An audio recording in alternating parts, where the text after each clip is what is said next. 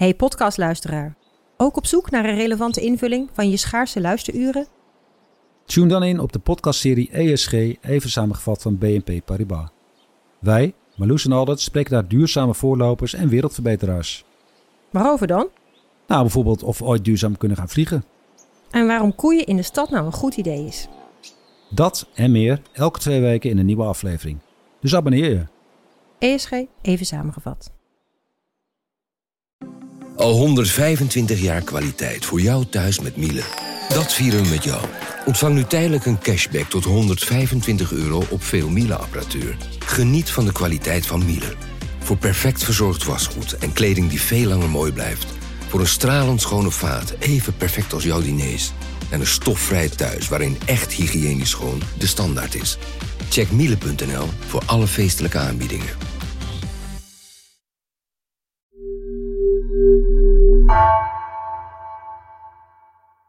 Ja, Yes. Ehm, het mysterie is er niet minder op geworden, denk ik, over wat de aard van dat bewustzijn nou is, hè? Nee, echt helemaal niet. Maar dat wisten we hè, toen we aan begonnen. Dat, uh, dat het uh, heel verwarrend ook kan zijn. En dat het misschien in eerste instantie minder duidelijk wordt dan dat het duidelijker wordt. Dit is Future Affairs, de NRC-podcast die je anders doet kijken naar de toekomst. Mijn naam is Wouter van Noord, ik ben journalist bij NRC. En ik ben Jessica van der Schalk, filosoof en ik werk voor de Amsterdamse denktank Freedom Lab. In deze nieuwe serie duiken we in een van de grootste onbeantwoorde vragen uit de moderne wetenschap. We zijn op een zoektocht langs het brein, mystieke ervaringen, psychedelica, filosofie, evolutiebiologie en zelfs de kwantumfysica voor een antwoord op de vraag: wat is ons bewustzijn? Hoe kan het dat wij een ervaring hebben?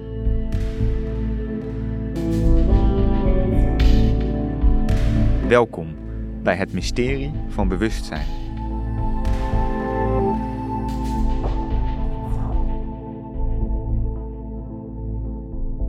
Het is in ieder geval eh, helder dat het een hele grote filosofische vraag is, ook een wetenschappelijke vraag. Eh, waarbij we ook hebben vastgesteld dat misschien niet alle antwoorden in het brein te vinden zijn. Maar kijk, voor onze ervaring eh, en voor ons bewustzijn is dat brein, die hersenpan, is nogal belangrijk. Ja, als je het over bewustzijn hebt, dan heb je het meteen ook over ervaren. Hè, dat, dat, dat- ja, je kan niet het over bewustzijn hebben en dan niet het hebben over dat je ervaart. Dat is, lijkt wel, dat is wel een heel essentieel onderdeel ervan. maar wat ervaar je dan allemaal? Eh, want wat je ervaart, dat maakt nogal uit hoe je bijvoorbeeld denkt over de werkelijkheid, wat je denkt dat goed en slecht is. Dus het is heel bepalend wat je denkt. En dat brein lijkt daar wel echt een cruciale rol te spelen, hoe je de werkelijkheid ervaart. En wat dan precies? Kijk, eh, daarover ben ik heel blij met de gast die we vandaag in de studio hebben. Dat is Cyril Pennarts. Hij is hoogleraar cognitieve neurowetenschap aan de UvA. Heeft net een bestseller geschreven met de code van het bewustzijn. Eh, is initiatiefnemer van een heel groot Europees project, de Human Brain Project, waar hij al deze vragen onderzoekt. En met hem willen we dus ook echt dat brein induiken. Hè? Ja, wat is nou de rol van het brein in wat we ervaren?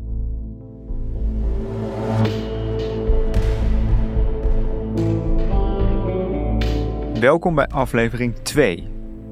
Hallucineren we onze ervaring?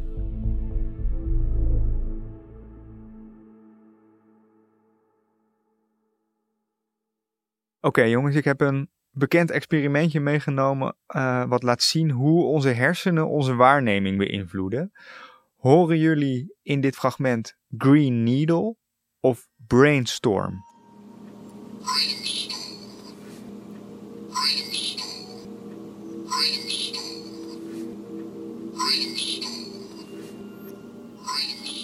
Ja, nu switcht hij voor mij. Brainstorm. Brainstorm. Nee, ik blijf, ik Ik blijf ook op de Green Needle hangen.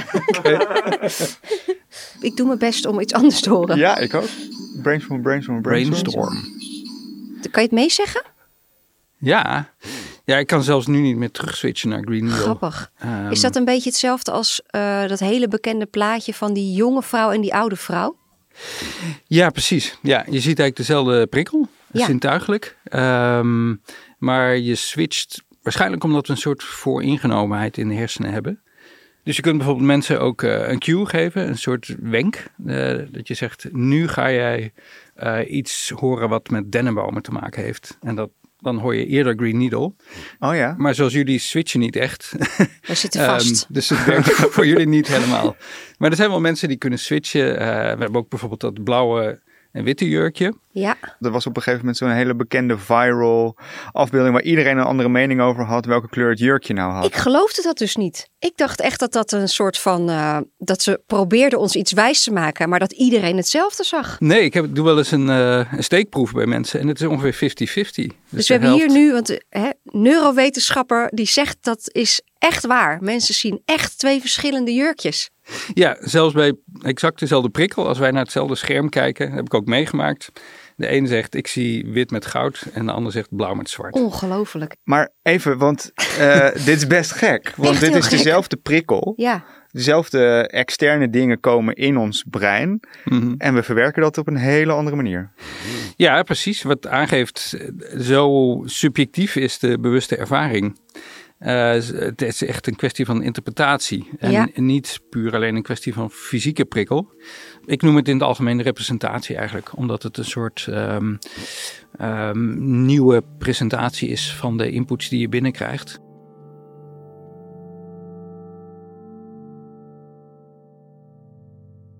En Cyril, voor alle helderheid, wat is bewustzijn volgens jou?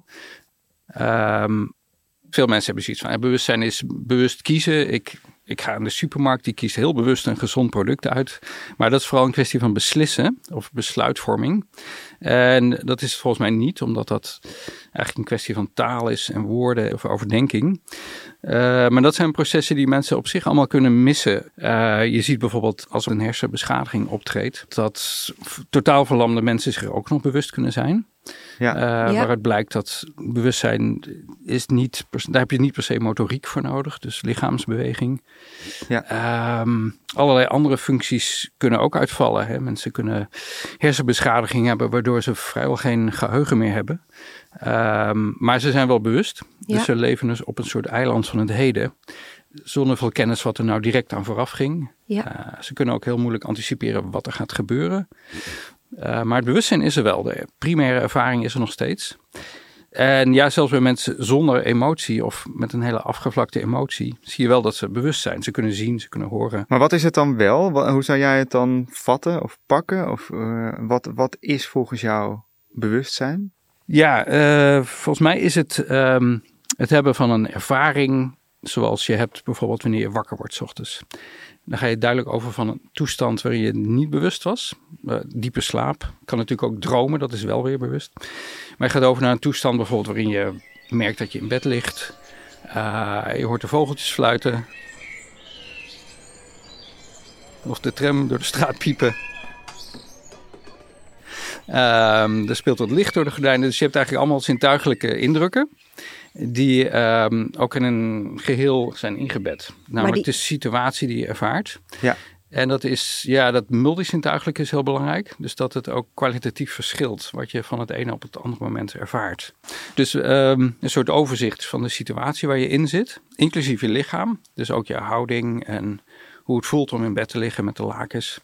Uh, tast, zien, gehoor, speelt allemaal mee eigenlijk. Niet Ja. per se met volle aandacht, maar wel Het op is, de het achtergrond. is een soort overzicht, een, een samenbrengen van verschillende uh, dingen van input, prikkels uit de omgeving, uit je zintuigen, tot één coherente ervaring. Dat is heel kort samengevat wat jij dan zegt. Ja, Toch? ja.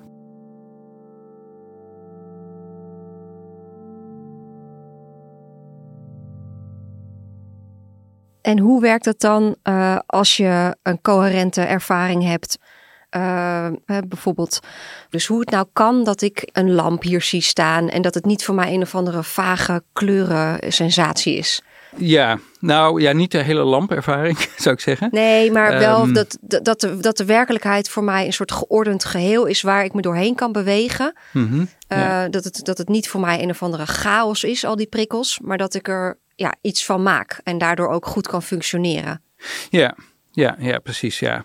Eigenlijk is die lamp al een goed voorbeeld. Want ehm, terwijl we daar naar kijken, of die microfoon hier, eh, bewegen we onze ogen hè? Ja. en ons hoofd ook. En we praten erover. Ehm, maar eigenlijk is het al heel wonderlijk dat die lamp een soort constante positie heeft in de wereld. Terwijl eh, wat er op je netvlies valt is heel anders. Op het moment dat je je ogen iets naar links doet, zoals het naar mij kijkt, Ja? ehm, komt het licht van die lamp op een heel ander deel van je netvlies terecht dan daarvoor.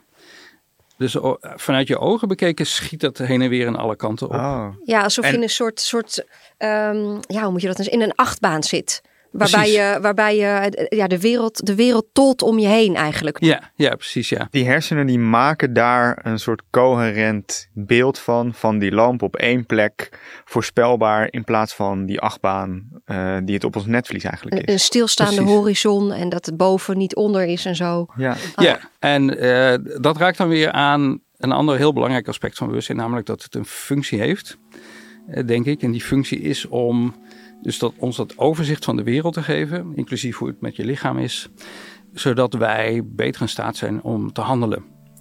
Eh, niet zozeer om simpele reflexen uit te voeren, zoals eh, dat er een mug op je oog afkomt en dan doe je snel je ooglid dicht. Eh, maar wel om, eh, laten we zeggen, meer complexe handelingen te doen. Van, Ja. oké, ik heb dorst, waar ga ik hier drinken zoeken? Ja. Eh, dat vergt weer een soort planning van waar je heen gaat. Eh, oh, daar is de deur, daar kan ik doorheen. Ja. Ehm, dus daar is het bewustzijn volgens mij heel erg belangrijk voor.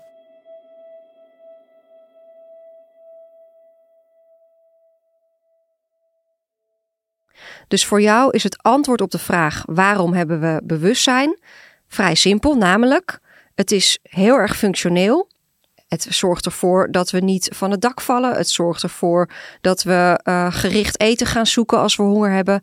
Het is gewoon een hele duidelijke functionele eh, eigenschap van de mens. Ja, En die vergroot onze overlevingskansen. ja. En zijn er ook vanuit jouw onderzoek, vanuit neurologisch onderzoek, voorbeelden die heel duidelijk laten zien dat bewustzijn die functie heeft? Ja. Ehm, er is ook een eh, syndroom. Ehm, er zijn mensen die bijvoorbeeld echt blind zijn. Dat wordt dan door doktoren in het ziekenhuis vastgesteld. Ze komen binnen, eh, lampjes in de ogen schijnen, reageren ze niet op. Maar de patiënt houdt vol dat hij wel kan zien. Ehm, dus het is een soort dan? van blindheid. Ehm, nou, die patiënten beschrijven van, eh, ja, maar ik heb toch een, een kopje thee hier. Ze kunnen dat vaak wel met de hand voelen. Eh, ik zie het ook. Alleen als die mensen aan de slag gaan om bijvoorbeeld een broodje te roosteren, dan komen die boterhammen naast de sleuven van je rooster terecht. Ja, ja. En dan verzinnen ze meestal een smoes van, ja, maar de belichting was hier ook wel slecht. Maar de- en dat verzinnen, zeg maar, is Mhm. dat ook een eh, verklaring dat, ze, dat, dat, dat die hersenen dat een soort van invullen? Ja, we, zeggen, we noemen het wel een voorspelling, maar niet van de toekomst, maar van wat er nu aan de hand is. Ja. Dus eh, de, het bewustzijn is eigenlijk afhankelijk van een systeem wat hele bijzondere voorspellingen doet, namelijk van de hele situatie. Ja. Eh, Hmm. Multimodaal, dus met die zintuigen. Ja, maar dan laat het dus eigenlijk ook meteen zien dat dat bewustzijn niet per se een reflectie is van hoe de realiteit bij ons binnenkomt. Eh, jij beschrijft het heel mooi in, jouw eigen boek als een soort hallucinatie. Eh, dat, dat zet voor mij toch ook wel best wel veel op, op, op zijn kop. Ja, Eh, ja, maar het is wel een hele mooie of gezonde hallucinatie, zou ik zeggen. Omdat, eh, omdat je juist, ondanks al die prikkels die heen en weer schieten, juist een heel goed coherent beeld krijgt van hoe het eruit hoort te zien. maar is dat Ehm, beeld, zou jij zeggen dat dat beeld ook echt is hoe de werkelijkheid is? Nou, het is in ieder geval in zoverre een goede inschatting of benadering dat wij daarmee kunnen werken. Ja, Ja, en ja. het is dus meer een bruikbaar model dan de, dan de werkelijkheid. De ruwe werkelijkheid, ja. ja, Dus, ja, eh, ja. je Nee, we willen naar- natuurlijk even echt weten van de echte werkelijkheid. Eh, zien wij die nou wel of maken we een interpretatie? Ja, ik zou zeggen, we kunnen het niet direct zien. Nee. Want ehm, het moet allemaal via je netvlies gaan. En daar zitten celletjes Ja. die maken elektrische pulsen die naar de hersenen worden verzonden. En die elektrische pulsen, die ervaren we niet zo. Het is niet zo dat als we onze ogen open doen, dat we allemaal elektrische pulsjes voelen. Nee. Eh, dus eigenlijk, er is geen directe manier van de hersenen om direct bij die werkelijkheid te kunnen. Ze zijn afhankelijk van die zintuigen overal op ons lichaam en die elektrische pulsjes. Dus ze moeten er chocola van zien te En, maken. en worden die ook soort van getraind, geconditioneerd? Dus is het nou zo als ik een baby ben en ik doe mijn ogen open, dat ik dan meteen zie wat ik nu zie? of is dat niet zo? Nee, nee, waarschijnlijk moet je leren zien als baby. Ja, Ehm, en dan hebben we het echt letterlijk is- over zien. Hè? Dus we hebben het niet over dat je weet dat een kopje een kopje heet, maar gewoon überhaupt de vormen en de lichtprikkels. Ja, ja. Er is een soort afgeleide proef en dat is als mensen blind worden geboren. Eh, bijvoorbeeld door een aangeboren staar in het netvlies. Of eh, in het netvlies, in, in de lens Ja, van het oog. En dat is op latere leeftijd te repareren. En er zijn nogal veel blinde mensen in derde wereldlanden die pas op latere leeftijd kunnen gaan zien. Door zo'n eh, oogchirurgie, een lensimplantaat. En dan kan je natuurlijk zien wat er gebeurt bij een volwassen brein als voor het eerst die visuele prikkels binnenkrijgt. Precies, ja. ja. Ja. Dus in het En- begin zeggen ze dan, ja. nou ik zie wat vlekken, oké, er is wat kleur, maar geen vorm. En objecten zoals een fiets die tegen een huis staat, beginnen ze pas te zien, meestal als die fiets gaat bewegen. Die mensen die zien dus niet objecten. Precies, maar ja. is dat een gebrek aan eh, goede prikkels? Waar komt dat door? Het klinkt zo moeilijk voorspelbaar dat je, dat je, dat je de wereld inkijkt Ja. en dat je niet de objecten kunt onderscheiden. Nee, jij moet eigenlijk eh, bedenken dat je een, iets moet hebben om het te onderscheiden. Dus er, er moet een soort prikkel zijn om te zeggen: Oké, ik zie allemaal lichtvlekken. Bijvoorbeeld, zo'n fiets bestaat uit stangen en zo. Maar het kan best zijn dat die stangen niet bij elkaar horen. Ja. Eh, maar als ze coherent gaan bewegen, dan zie je: hé, hey, dat is één object. Eh, maar dat soort prikkels heb je wel nodig om het te snappen.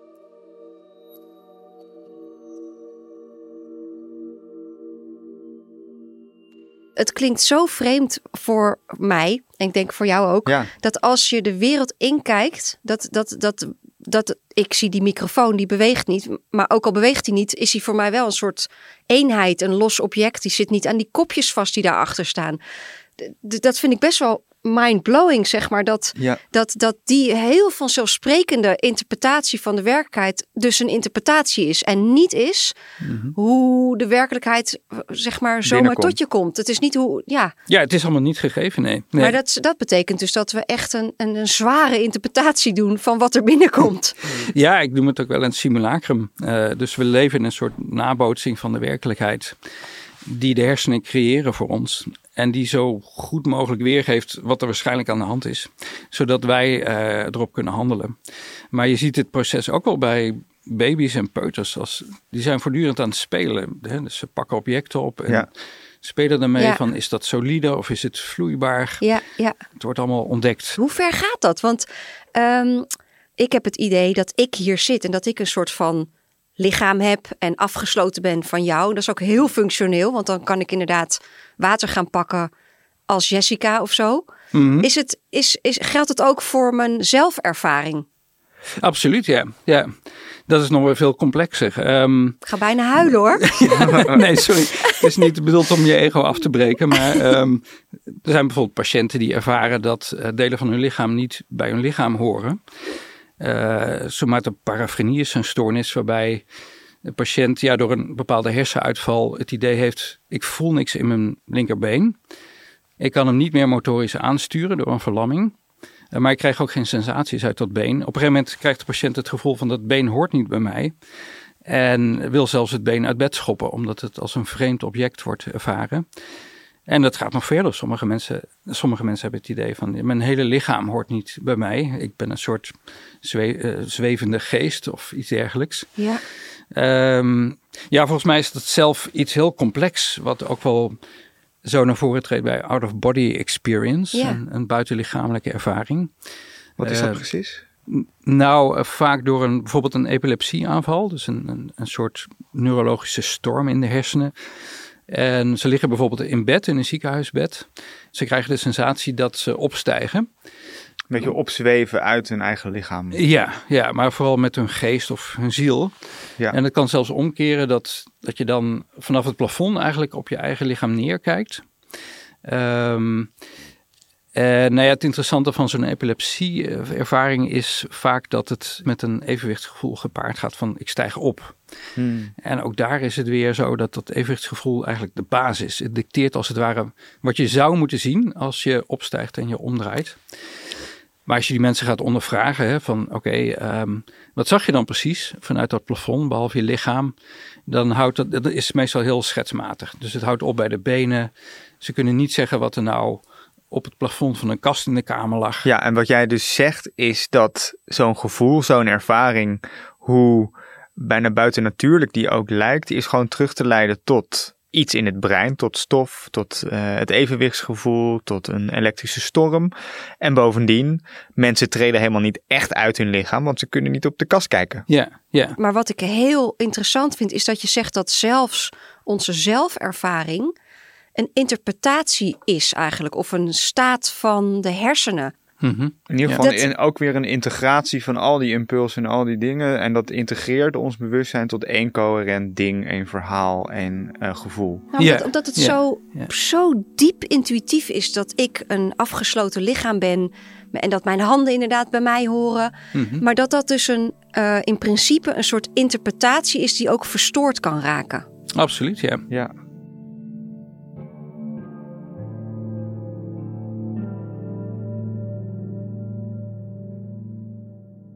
Maar het beeld wat jij schetst ook aan de hand van die eh, stoornissen, is het, is het brein en het, ons bewustzijn eigenlijk als een soort voorspellingsmachine, als een generator van simulacra, van, eh, van een gezonde hallucinatie. En tegelijkertijd is het toch ook zo dat we toch op een of andere manier komt onze hallucinatie best wel overeen. Toch? Wij hallucineren dezelfde lamp bij elkaar. En eh, is dat dan ook de grens tussen een gezonde hallucinatie, wat we dus de hele tijd doen met ons brein, en ongezonde hallucinaties? Dat zijn hallucinaties die wij alleen in ons eentje dan maar zien. Ja, en die eh, gedrag belemmeren. Oh ja. Eh, want die, die Anton-syndroompatiënt, die blind is maar het niet weet, ehm, Ja. die zal wel dingen proberen omdat hij die hallucinaties ervaart. Ja. Maar dat gaat heel vaak mis. Ja. Eh, stoot tegen de tafel, je lijdt pijn. Uiteindelijk is dat heel slecht voor je overlevingskansen.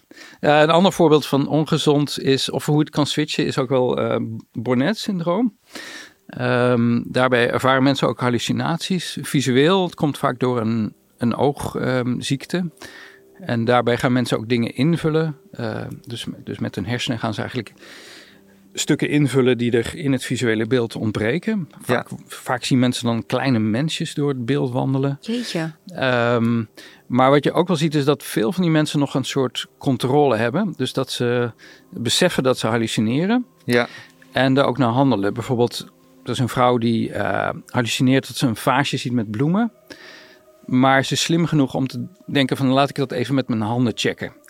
Dus kan ik dat vaasje vastpakken? Op het moment dat dat niet lukt, verdwijnt het vaasje. Ja. Omdat er is een discrepantie tussen het tastgevoel en het zien. En daar zie je dus duidelijk dat het de voorspellingsmachine die het brein is ook op hol kan slaan. Mhm. En dat het eh, van persoon tot persoon verschilt of je doorhebt, hé, hey, mijn voorspellingsmachine slaat op hol. En eh, soms kan je helemaal meegaan in die hallucinatie. En soms kan je dus herkennen, hé, hey, dit, eh, dit klopt niet. Hier moet ik eh, iets anders mee doen dan ik anders zou doen. Mhm. Maar vertellen dit soort dingen vanuit het brein, hè, die breintoestanden, breinstoornissen, stroompjes die mislopen in het brein, vertellen ons die nou ook echt iets over wat het bewustzijn is, denk jij? Nou, het vertelt in ieder geval hoe ehm, wankel het bewustzijn is, hoe makkelijk het te manipuleren is en hoe snel het mis kan gaan. Ja. Ehm, hoe het dan komt of door de hersenen ehm, gegenereerd wordt, is, is weer een andere kwestie. Ja, want de, de, de constante eigenlijk die ik hoor in al die voorbeelden die je geeft, eh vaasjes die er niet zijn, persoonlijkheden die heel raar zijn. Dus wat je ervaart, dat kan echt misschien wel heel erg raar worden en is op zijn best een goede interpretatie van de werkelijkheid. Maar de constante in al die voorbeelden is wel dat je ervaart. Dat is niet wankel. Uh, anders kunnen we het er ook niet over hebben. Ja, ja in wakkere toestand. Ja, ja. ja nee, dus ja. Dat, dat is een soort van constante factor in al die voorbeelden. Ja. Dat je ervaart. En ja, waar komt dat dan vandaan? Bij bewustzijn denk ik, kan je ook zeggen, uh, de, er is dus een wakkere toestand van het brein, wat een hele speciale toestand is. Mhm. Mm -hmm. Een machinerie gaande, zou je kunnen zeggen, neuronen, hersencellen, die uh, überhaupt voor een ervaring zorgen, wat ja. het ook is. En um, ja, dus eigenlijk denk ik dat dat het is van dat er ervaring is, komt omdat er uh, hersengebieden die we ook best wel kennen, uh, actief zijn, die, die voortdurend bezig zijn met raden, met, ja. met representeren. Maar de manier waarop je erover praat, dat suggereert dus al dat jij toch wel echt van de school bent dat het een product is van je hersenen. Nou, ik hoor eigenlijk eerst nog hersenactiviteit. dat het hetzelfde is. Dus dat het niet eens emergeert, maar dat die hersentoestand is het bewustzijn. Ja, ik denk dat een heel belangrijk uitgangspunt is om ze niet apart te zien, bewustzijn en hersenen. Omdat zodra we ze als aparte dingen gaan zien, dan moet je ook uitleggen, oké, hoe interacteren ze dan? Want dat zouden ze wel doen. Hè? Ja, dat is absoluut een vraag. Hoe kan het dan dat het een het ander beïnvloedt? Ja, Ja. ja. ja. als je klassiek dualist bent, dan zeg je eigenlijk, er bestaat een aparte stel hersenen, materie en eh, los daarvan geest. Maar die moeten wel interacteren. En daar kom je niet uit volgens mij, omdat eh, iets immaterieels niet kan interacteren met materie ja, zonder als het ware de fysische wetten te doorbreken. Eh, bijvoorbeeld de wet van behoud van energie. En het is toch al moeilijk om daar eh, eh, omheen te gaan. Dan moet je echt een, een afschuwelijk goede theorie hebben hoe dat dan wel kan. En die is er niet. Ehm, dus ik vind het veel productiever om te zeggen hersen en geest vormen een eenheid. De bewuste ervaring komt uiteindelijk wel voort uit hersenprocessen. Ja. Dus is afhankelijk van materie. Zoals ook wordt aangetoond door al die hersenbeschadigingen, hè, die effect hebben op bewustzijn van mensen. Maar ehm, je kunt dus niet precies zeggen, nou de ervaring wordt gereduceerd of is helemaal gelijk aan wat de moleculen en cellen doen. Die cellen worden niet op zich eh, verliefd. Dat, dat is het, de persoon die verliefd wordt ehm, in, met bewuste ervaringen. Ehm, dus het gaat om iets anders. Een vergelijking is de NRC. Ook waarom eh, bewustzijn wel degelijk een functie heeft die naast ehm, of parallel bestaat aan de, al het harde werk wat de hersencellen verrichten. Want de NRC bestaat als papieren editie, die is afhankelijk van materie, van papier en druk inkt. Die valt op de mat, dat heeft op die manier een functie voor de lezer die dat opraapt. Maar de NRC bestaat ook als hogere orde concept, zou je kunnen zeggen. Uh, het zijn ook de mensen die de krant maken, eigenlijk de ideeën en het nieuws, de verslaglegging. Uh, maar dat heeft ook een functie, alleen op een ander conceptueel niveau, namelijk nieuws brengen aan lezers. Ja, Uh, dus in die zin is ook NRC een emergent fenomeen eh, bovenop het papier, de drukinkt, de mensen, het kantoor. Ja, dus eigenlijk is mijn eh, positie hier dat ehm, het bewustzijn dus eigenlijk gezien moet worden als een hogere orde concept, zoals de NRC of de universiteit. Ja. Ehm, die evenwel wel ehm, connectie of correspondentie heeft met lagere niveaus, zoals eh, de materiële organisatie van dingen. Ja. Van kleine netwerkjes van cellen. eh, om hele simpele predicties, zoals ehm, een verticaal lijntje wat in beeld is. En dat dat eh, gaat over meerdere schijven of niveaus van representatie. Dat ze die individuele lijntjes ook gaan integreren tot een groter geheel. Dus een grotere predictie maken. Zeg van de simpele lijntjes eh, tot objecten die op een gegeven moment ook driedimensionaal worden gezien. Ja. En die multimodaliteit hebben, dus die integratie van zintuigen.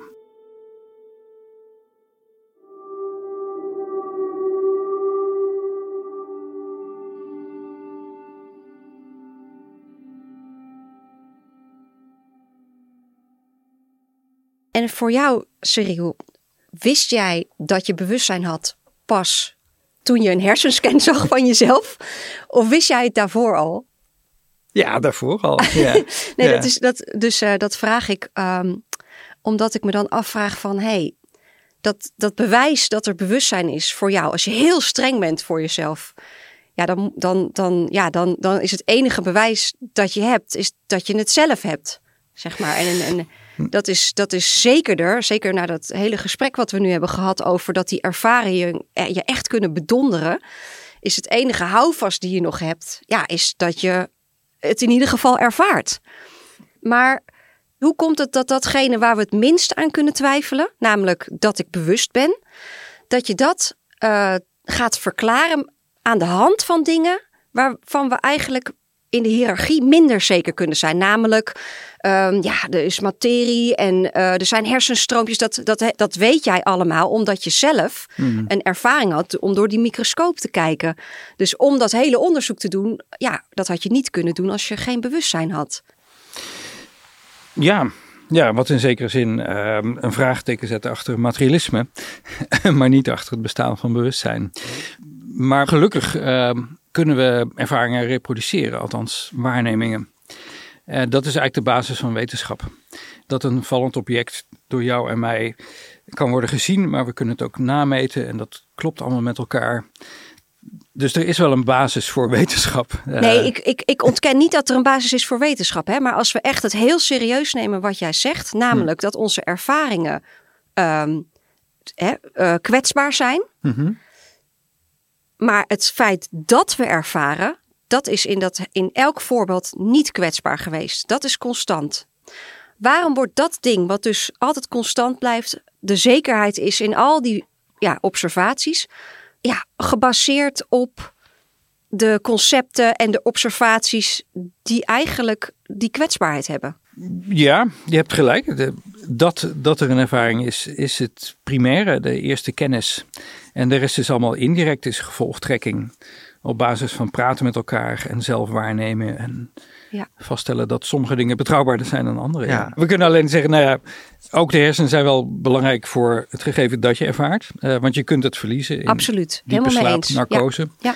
Ehm, dus misschien is dat wel de primaire vraag. Ja. Eh, hoe, hoe zijn de hersenen in staat om te zorgen dat je überhaupt iets ervaart?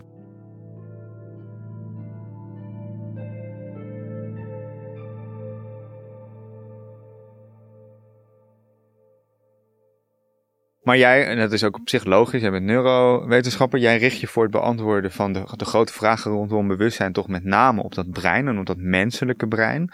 Nou is het ook interessant dat je de laatste tijd in allerlei verschillende boeken en studies en papers en podcasts ook wel wat andere ideeën over de aard van dat bewustzijn op ziet komen. Juist omdat eh, filosofisch gezien toch, nou ja, het blijkt ook in dit gesprek net niet helemaal bevredigend dat je alles dicht kan timmeren hierin. Het is gewoon een heel moeilijk probleem.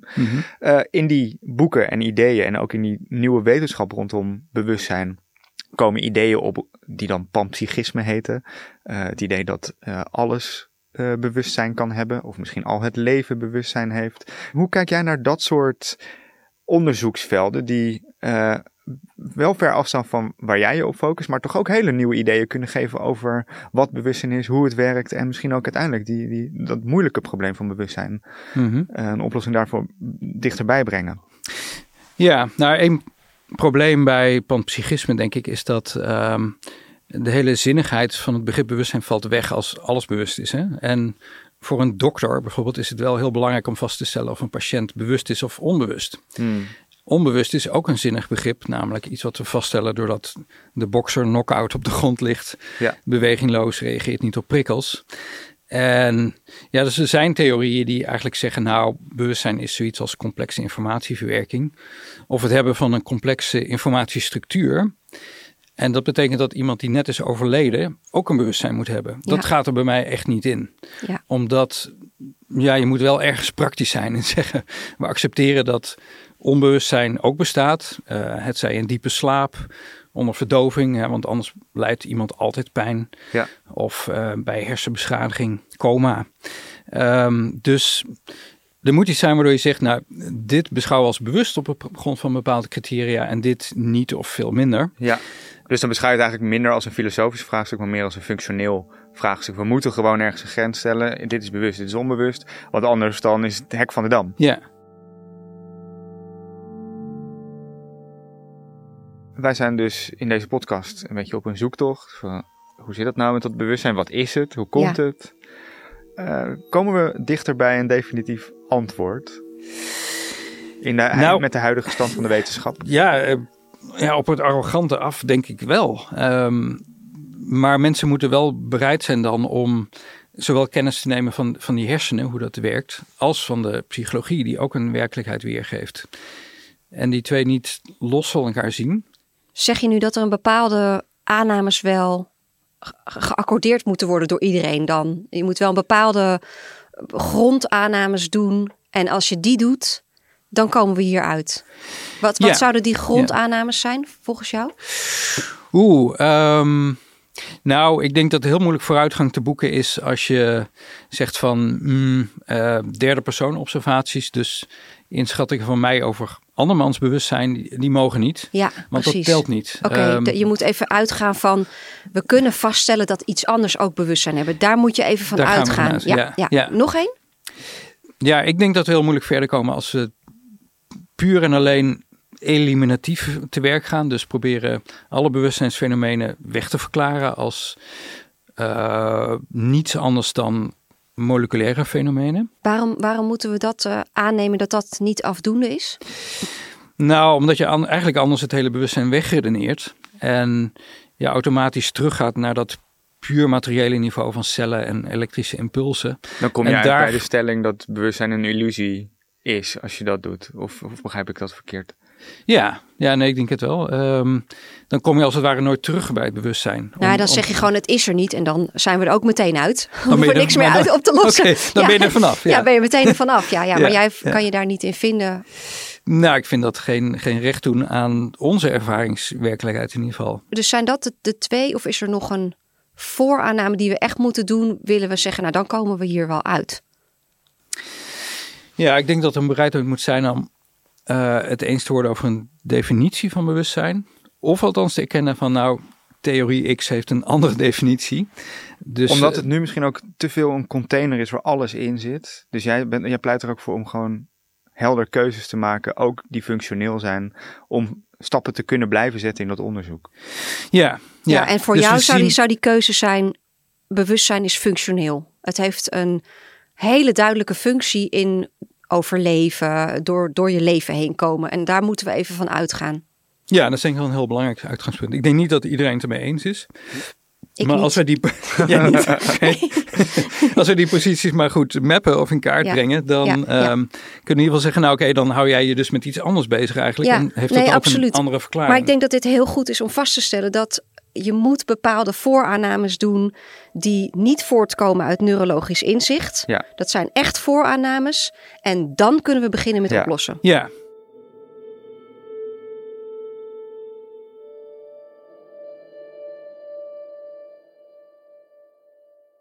De volgende stop in die zoektocht van ons, uh, die gaat ons brengen bij uh, mystieke ervaringen, bij uh, psychedelica, bij bijna doodervaringen. Uh, dat zijn natuurlijk veranderde staten van bewustzijn. Die is misschien wel iets leren over uh, hoe, dat, hoe dat nou zit, dat, dat rare probleem van het bewustzijn.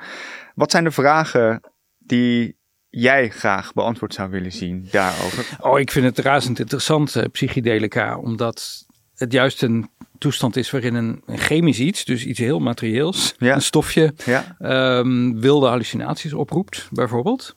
Zoals LSD dat kan doen. En ja, als neurowetenschapper ben ik toch wel heel geïnteresseerd hoe dat dan werkt. Ja. We denken namelijk dat LSD, we snappen er wel iets van op welke boodschappenstofjes het werkt. Ja. Um, maar hoe komt het nou dat eigenlijk die externe prikkels dan worden losgelaten en het de hersenen overschakelen op hele wilde associaties, ja. hallucinaties. Waarbij ook nog eens die multis die zintuigelijke ervaringen door elkaar gaan lopen. Dus ja. zien ja. roept horen op. Ja, en je kan muziek proeven. Ja, ja je hele ja. werkelijkheid wordt door elkaar geschud. Absoluut, ja. Er is ook wel iets over bekend. Maar het is ook een afspiegeling van illusies weer. Dat zijn ook een soort scheurtjes in het behang van de werkelijkheid, wat onze hersenen maken. En die psychedelica, ja, die gooien extra zand in de machine om die scheuren nog eens groter te maken. Nou, wij, wij, wij gaan lekker op zoek naar die scheuren in het behang zeker. van de werkelijkheid. Ik vind het wel een mooie term. Absoluut. Dankjewel, Cyril. Heel erg bedankt voor je komst. Graag gedaan. Jullie bedankt voor de Ik ben wel wat mooie onzekerder vragen. geworden als ik straks de deur uitloop. Nou, ja. Uh, gezond en wel, dus ik, ik maak me niet zo'n zorgen. Dankjewel.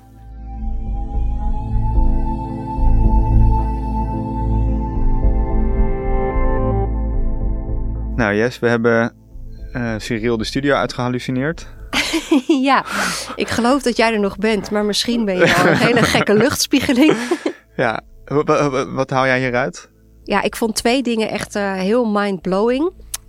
Eén, uh, dat, ja, dat wat we ervaren en, en, en ja, hoe de wereld eruit ziet voor ons, dat het echt een interpretatie is. En dat dat dus, ja, dat we eigenlijk heel bescheiden moeten zijn over wat we nou echt weten van de wereld om ons heen en misschien zelfs in ons.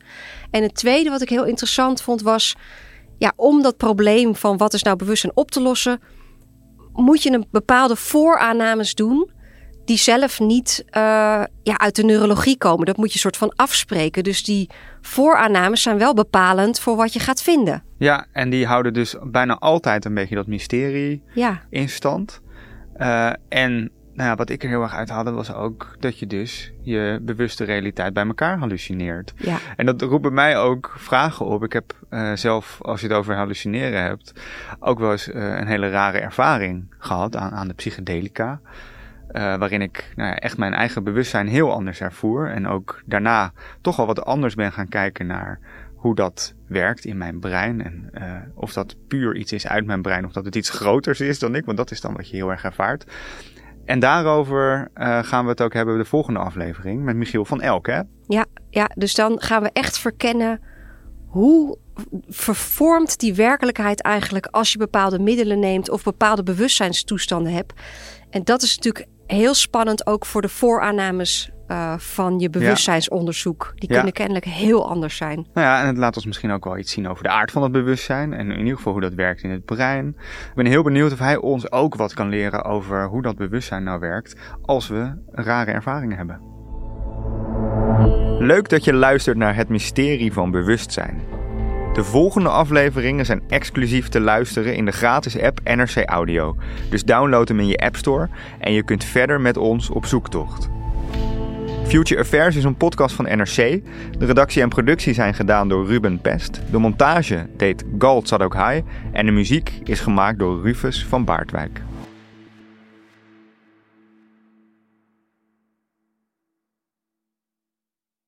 Technologie lijkt tegenwoordig het antwoord op iedere uitdaging. Bij PwC zien we dit anders. Als we de potentie van technologie willen benutten, kunnen we niet zonder een menselijk perspectief. Human-led, tech-powered noemen we dat. Ga naar pwc.nl.